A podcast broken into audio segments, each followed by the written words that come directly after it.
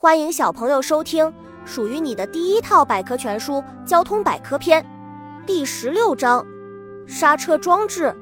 古人通过一根长长的皮鞭来控制牛车或马车的或停或走。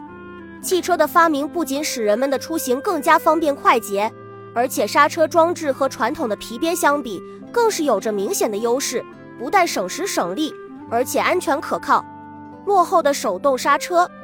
最早的刹车装置是依靠驾驶员搬动特殊的手柄来控制车子停止的，这样驾驶员的双手在控制方向盘的同时，还要控制刹车装置，很不方便。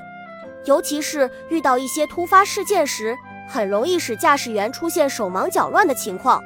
宝马九的刹车装置，刹车装置的完善。一九二零年，本迪克斯等人为了刹车时更安全、更平稳。在汽车制动装置方面，使用了双四幅刹车。后来的刹车装置上使用了电子传感等新技术。刹车机械装置，脚踩刹车，刹车片。小知识：汽车行驶中，万一刹车失灵，驾驶员可以用换挡加手刹的方法。刹车片，刹车片也叫刹车皮，在汽车的刹车系统中，刹车片是最关键的安全零件。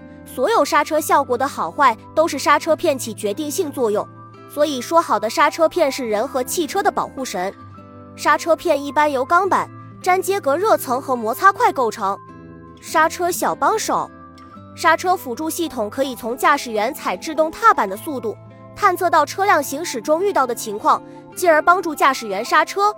尤其是对在高速公路行驶的车辆，它可以有效防止常见的追尾事故。